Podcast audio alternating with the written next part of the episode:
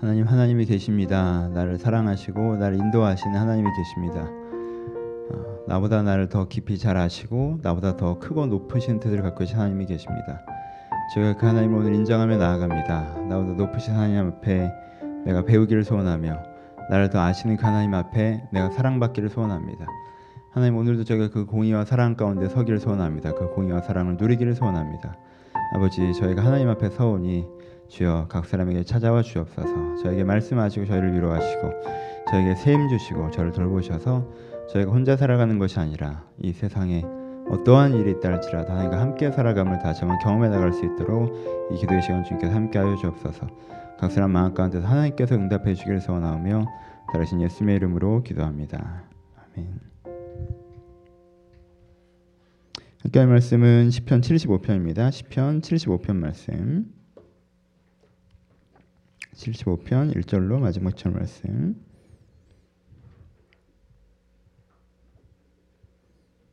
(75편 1절로 마지막 절 말씀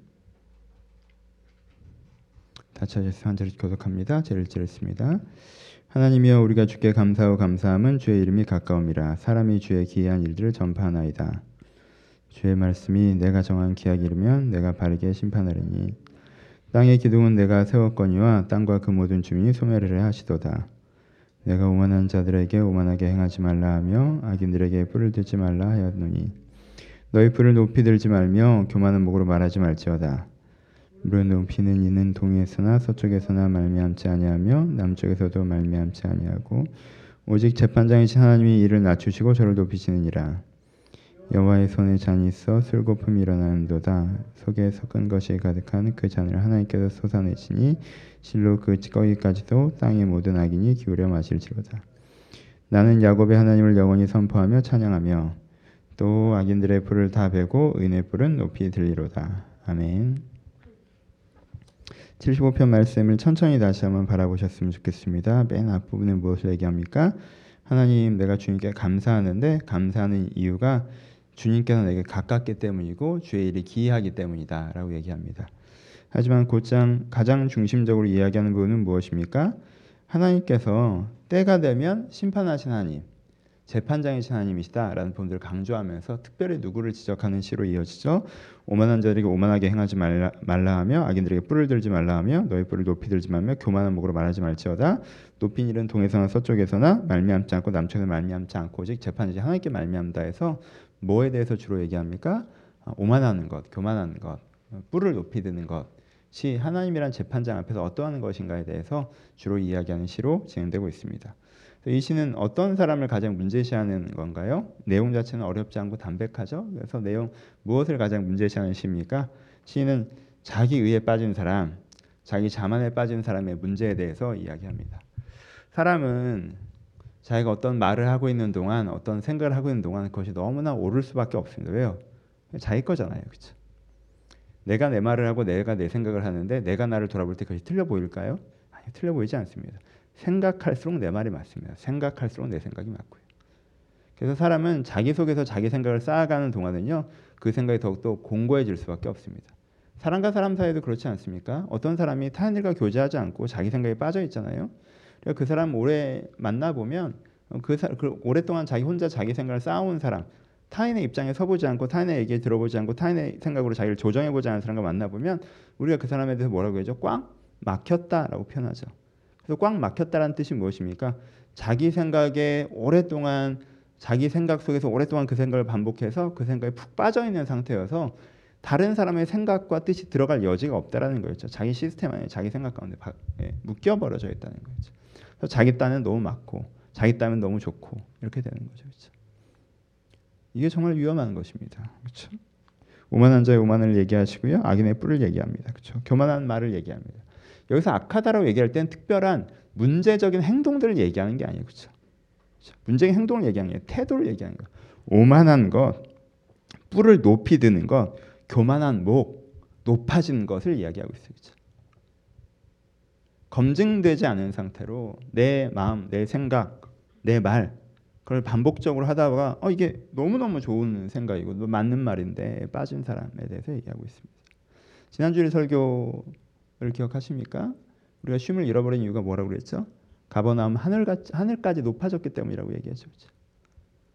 어, 난 이런 사람이어야 하는데, 난 이런 삶을 살아야 되는데, 사람들이 날 이렇게 대해줘야 되는데, 세상이 좀 이래야 되는데, 내가 하늘까지 높아져서 그런 내 생각 가운데 빠져버리는 것이 무엇을 잃어버리게 한다고 했어요? 우리 쉼을 잃어버리게 한다고 했습니다. 그런 사람은 예수가 와서 찾아와서 권능을 베풀어도 자기 생각으로 그 예수를 평가하지 않습니까? 그래서 우리가 이 하늘까지 높아지는 생각들, 이 교만함과 의로움과 이런 것들을 낮추는 것이 필요합니다. 오늘은 이것을 낮추는 것이 필요하다고 우리 가운데 이야기합니다. 그러니까 여러분 아무리 맞아 보여도 상관없으니까요. 검증되지 않은 생각에 빠지지 마세요. 야, 이렇고 이렇고 이렇고 이렇고 이렇지 않아요? 이렇고 이렇고 이렇고 이렇잖아요. 그렇게 하면 다 맞지. 그게 틀린 경우가 어디 있습니까? 내가 내 얼굴을 비춰보는데 내 얼굴이 내 얼굴이죠, 그렇죠? 네, 어떻게 해야 돼요? 내가 우리가 직장에서 무슨 일을 해도요, red 팀을 만들죠. 이 생각을 공격할 B 팀을 만들어서 이 생각을 공격하게 만들어요. 그래야 브레인스토밍이 됩니다, 그렇죠? 일부러 적군을 만들어서 다른 각도로 생각해 보게끔 만들어야 생각이 검증되지 않습니까? 사람도 마찬가지입니다. 내 생각을 나와 다른 관점에서 바라보고 있는 사람들과 이야기해 봐서 그들이 눈에 내 생각이 어떻게 보이는지 봐야 그럼 내 생각이 확인되는 거 아니겠습니까? 나 혼자 내 생각을 쌓아놓으면 그 생각을 어떻게 믿습니까? 여러분 그 생각은 무조건 믿을 만한 생각이 아니에요. 검증되지 않은 때문에. 그럼 우리가 어디서 검증해야 됩니까? 오늘, 시, 오늘 시편 우리가 어디서 검증하라고 얘기하는 거예요? 하나님 앞에서 검증해야 된다고 얘기해요. 내 생각을 어떻게 해야 됩니까? 내 생각을 주님 앞에서 비추어 보여야 합니다. 그렇죠? 우리가 주님 앞에서 비추어 보여야 합니다. 내 생각을 하나님의 생각 앞에 비춰보는 건 내가 거울을 쳐다보지 않으면 내 얼굴을 알 수 없듯이 하나님 제 생각은 이런데 이게 하나님 보시기엔 어떻게 보이십니까? 라고 하나님이 나의 레드팀이 되게 하고 하나님이 내 브레인스토밍이 되게 하고 하나님이 내 생각을 검증해 보는 절차가 될 수 있도록 해야 된다는 거예요. 그렇지 않으면 우리는 교만한 목을 우리는 뿔을 높이 드는 오만한 자가 될 수 있다라는 거예요. 그러면 우리가 하나님의 그 재판장 되심을 우리가 거절하는 것이기 때문에 하나님의 의로운 판단이 내 안에 들어올 수가 없고 내가 자의적인 판단을 하고 나는 그것이 맞다고 생각하고 했지만 그것이 결국엔 문제가 생길 수 있다는 거예요. 그러니까 여러분 이거는 저주의 말씀이 아니라 축복의 말씀이에요. calling의 말씀입니다. 여러분 이런 사람이 있다면 얼마나 좋겠어요. 그렇죠? 내 생각에 빠져 있지 않게 나를 바른 길에 inspiration 해줄 수 있는 뭔가 다른 관점을 보여줄 수 있는 새로운 view를 보여줄 수 있는 여러분 이런 분이 계시다는 게 얼마나 큰 선물입니까? 그러니까 여러분 그를 무시하지 마시고 그 앞에 내 생각과 내 판단과 내 계획과 내 감정을 가지고 가서 하나님 난 이러한데 하나님께는 어떠하십니까? 우리가 그분 앞에 물을 수 있어야 된다는 것입니다. 오늘 본문은 여기까지 이야기하고 있습니다. 근데 좀 큐티적으로 한 걸음 더 나아가 봅시다. 여러분 이렇게 하라고 설교를 듣다 보면 그리고 여러분들이 집에 가서 해보시잖아요. 아, 그럼 많은 사람이 하는 실수가 뭐냐면 우리가 하나님의 뜻을 되게 알고 있다라는 착각 가운데 접근하는 거예요. 우리 안에 뭐가 있냐면 하나님의 뜻이 이렇겠지 뭐라고 하는 추측이 있어요. 그래서 하나님의 뜻 앞에서 네 생각을 검증해 보라라고 얘기하면 우리가 내가 생각한 하나님의 뜻, 내 추측 앞에서 내 생각을 검증하는 경우가 많아요. 말이 좀 어려울지 모르겠는데 이건 제 경험이에요. 여러분들이 지켜본 바로 하나님의 뜻 앞에서 너를 비춰봐라고 하면 사람들이 하나님은 아마도 이러시겠지 라고 하는 자기 추측으로 비춰보는데 그 추측은 어디서 나온지 아세요? 보편적인 상식에서 옵니다. 하나님은 보편적인 상식으로 생각하시겠지가 우리의 그거예요. 그래서 그래서 사실 물어볼 필요도 없다고 생각하는 거예요. 특별한 얘기가 아닐 거라고 얘기하는 거예요. 그래서 하나님의 뜻 앞에 비춰보라고 얘기하면 사람들이 뭘 하기 시작하면 그래 내 생각, 내 주관 이런 걸 내려놓고 보편적인 상식대로 살아가자가 되어지는 경향이 있어요. 결과적으로. 하나님의 뜻은 그거보다 복잡하고 심오한 것인데, 그렇죠? 하나님이 그렇게 단순하게 말씀하시는 분이 아니신데 나는 그냥 하나님의 뜻이 당연히 이거겠지 뭐. 라고 내가 상상한 내가 축직한 하나님. 내용상은 그냥 보편적 상식 앞에서 나를 비춰보는 거. 내가 가진 사회적 상식, 내 양심, 타인의 일반적인 시선 앞에서 나를 비춰보면서 이것이 하나님의 시선일 거라고 생각하는 경향이 있어요. 그럼 이 사람이 얼마나 위험해지는지 아십니까? 이 사람은 시대적 상식을 하나님으로 절대화하는 사람이 됩니다. 그렇죠? 차라리 내 생각에 빠져 있을 때에는 외부적 충격이 들어왔을 때, 아, 그래? 그럼 좀 다르게 생각해야 되나가 되는데, 내 생각이라는 건 그리고 그, 그 나마 그래도 좀 창의적이고 맥락 있고 흐름 있고 발전 가능성이라는 게 있는데 그냥 내 생각을 사회적 상식 앞에서 접으면서 그게 하나님의 뜻이야라고 훈련이 돼 버리면 그러면은 이 사회적 상식을 신의 뜻으로 절대화하는 사람들이 등장하기 시작한다는 거예요. 여러분 돌아봅시다. 80년대 80년대 돈 많이 벌고 유명해져서 구제연금 많이 하는 장로가 되는 게 하나님의 뜻이 아니라고 누가 생각했습니까? 다 그게 하나님의 뜻이라고 생각했지. 누가 그걸 의심했습니까? 하나님 제가 보란 듯이 성공하여서 주님께 영광 돌리고 구제연금 많이 드리고 건축헌금 많이 드리고 그것이 하나님께 영광 받으시는 거다. 내가 연기 대상 받으면 가서 주님께 영광을 돌립니다. 내가 축구 경기 나가서 이기면 주님께 영광을 돌립니다. 이게 주님께서 기뻐하시는 거다. 누가 이 상식을 도전했습니까? 다 그게 하나님의 뜻이라고 생각했죠. 근데 지나 보니까 그게 뭐예요? 하나님의 뜻이에요? 아니에요. 시대의 상식이에요, 그거. 그렇죠. 그래 좀 부끄러운 얘기지만 또 되게 신앙이 깊으셨던 감독님께서 아시아 예선에서 승승장구하시면서 매번 하나님께 영광을 주고 매번 하나님께 영광을 돌리시다가 아시아에서 일하시는 하나님이 유럽에서 일하지 못하셔가지고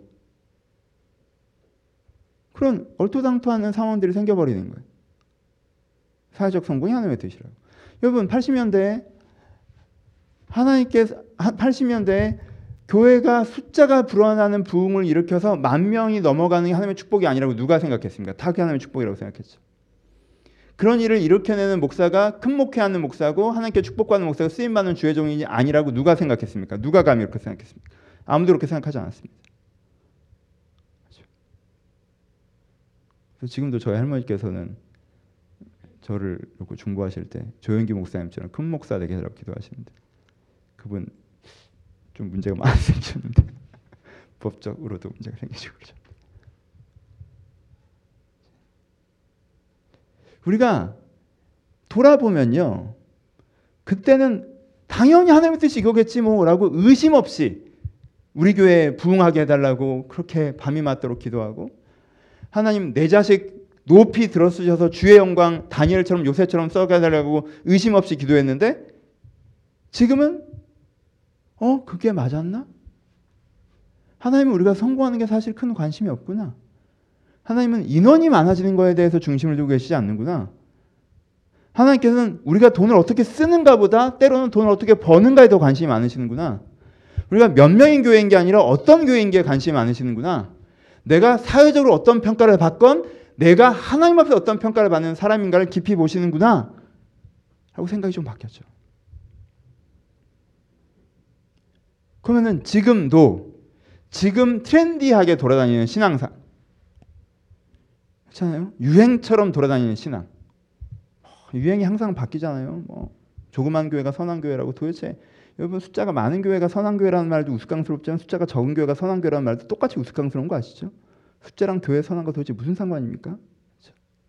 근데 유행처럼 작은 교회가 왠지 좋은 것처럼 조그만 교회 다니면 뭔지 신앙이 좋은 것 같고 큰 교회 다니면 타협하는 것처럼 그럼 저희도 작은 교회 다니고 여러분들 다 작은 교회 다니지만 남들은 저희 교회 무슨 대한교회라고 모르는 사람들이 하는 얘기고 대한은 무슨 괜찮아요? 우리 각자의 신앙에서 지금 답이 안 나와 죽겠는데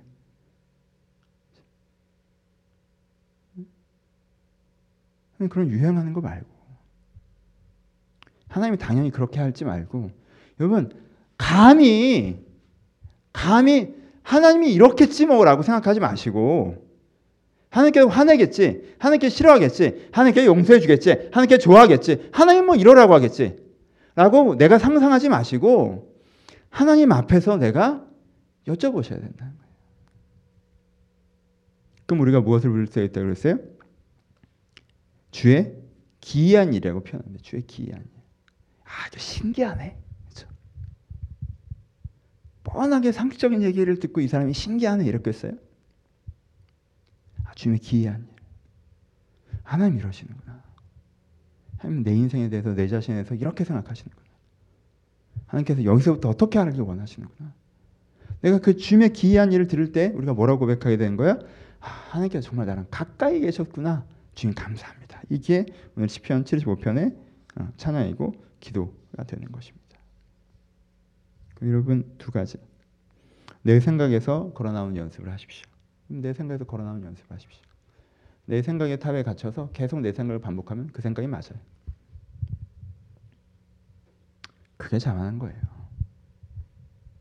그게 오만한 거고.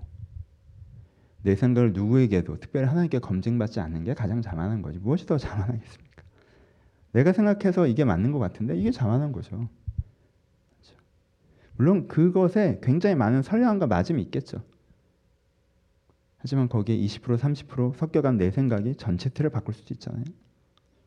자만을 내려놓으시고 내가 너무 이 생각이 확신이 돼도 꼭 기도의 자리에 갖고 가서 하나님 저는 이렇게 생각이 되는데 이게 맞나요? 라고 하나님 앞에서 내 생각으로 벗어나와 검증받는 연습이 가는데 필요합니다. 한 걸음 더. 이렇게 하라고 하면 우리가 범한 실수가 이건 오늘 본문과 상관없이 그냥 큐티적으로 나누면 우리가 범하는 제가 많이 봤던 실수가 하나님의 뜻을 예, 예, 예측해서 개스해서 그냥 하나님 이러시겠지 뭐라고 하는 자기 상식에 비추어 자기 자신을 봐서 자기의 독특함을 죽이고 보편적인 상식선을 따라가는 사람이 되는 게 주의 뜻에 따라가는 사람이라고 하는 도덕주의를 만들어내는데 그게 아니라는 것을 여러분들이 기억하셨으면 좋겠어요. 그렇게 하니까 이제 빨갱이는 나쁜 거고 어느 정당은 빨갱이고 그러니까 나쁜 거고 하나님의 반대편이 이, 이 논리가 나오는 거예요. 이 사람은 이 사람의 상식을 하나님이라고 얘기하고 저 사람은 저 사람의 상식을 하나님이라고 얘기하니까 이 사람은 하나님은 당연히 진보고 저 사람 하나님이 당연히 보수잖아요. 그럼 누가 맞는 거예요? 둘 다 틀리겠죠. 자기 상식을 하나님이라고 부르는 거죠. 그냥. 하나님이 진보일 것 같아요? 젊은 사람들은 그렇게 생각하죠. 나이 드신 분들 하나님 보수일 거라고 생각하고. 하나님이 정당에 가입하셨을 것 같아요? 그리고 우리의 상식을 내려놔야 돼요. 그리고 하나님께 묻는 연습. 그 공백에 서는 것. 그것이 우리가 필요합니다. 그러면 여러분 정말 하나님은 기이한 분이세요. 기이한 분. 하나님을 잘 모르겠어요. 하나님 굉장히 유연하면서 굉장히 깊이 있으시고 굉장히 다양하면서 굉장히 풍성하시고 하나님은 각 개인과 시대와 세상에 대한 깊은 이해를 가지고 말씀하시기 때문에 하나님은 그냥 만병통치약처럼 정답을 이렇게 길에서 뿌리듯이 던지는 분이 아니세요. 여러분들 각 사람에게 말씀하세요. 각 사람에게. 여러분이 서 있는 그곳에서 어떻게 살아가야 하는지 여러분은 각 사람에게 말씀하시고 우리의 미학을 아시고 하지만 우리의 가능성을 아시고 그 모든 것을 아시는 그 하나님이 우리 각 사람에게 말씀하실 거예요. 우리가 그것을 들을 때 주가 기이하다. 아, 주가 기이하다. 라고 얘기할 수 있을 것입니다. 오늘 기도하러 나오신 여러분 우리가 기도할 때 하나님 이럴 것이다 라고 여러분들 상상에 갇히지 마시고 또 내 생각이 이러니까 이건 당연히 맞겠지 라고 내 생각에 갇히지도 마시고 내 생각으로부터 내 상식으로부터 걸어나와 크신 하나님 위대하신 하나님 우리 오늘도 함께 하시며 가르치는 그 하나님께 들으시고 그 응답으로 여러분들 인생을 바라보는 새로운 눈들을 열어가셨으면 좋겠습니다. 그런 기도의 시간이 되시를 주님의 이름으로 축원합니다. 같이 기도하시겠습니다. 여러분 지난주부터 길게 기도의 시간을 드리고 있습니다. 중간에 기도를 놓지 마시고요. 기도를 놓지 마시고 25분의 시간을 드릴 테니까 여러분 들을 말씀 생각하시면서 혹시 내 생각에 갇혀 있는 부분은 없었는지 내 생각대로 했던 부분은 없었는지 주님 아, 전 이러이러한 게 너무 맞다고 생각했는데 혹시 아니라면 하나님 무엇입니까? 저를 가르쳐 주시옵소서. 제가 여기서부터 그러면 어떻게 해야겠습니까? 여기서부터 어디로 어떻게 걸어가야 되겠습니까? 주님 날 인도하여 주옵소서. 들을만 생각하셔서 기도하시고 또 여러분들 개인의 기도 제목들대로 여러분들의 마음과 여러분들의 관계와 여러분들의 삶의 현장들을 가지고 함께 기도하며 나가는 시간 되기를 바랍니다. 자유롭게 25분간 기도하도록 하겠습니다. 기도하겠습니다.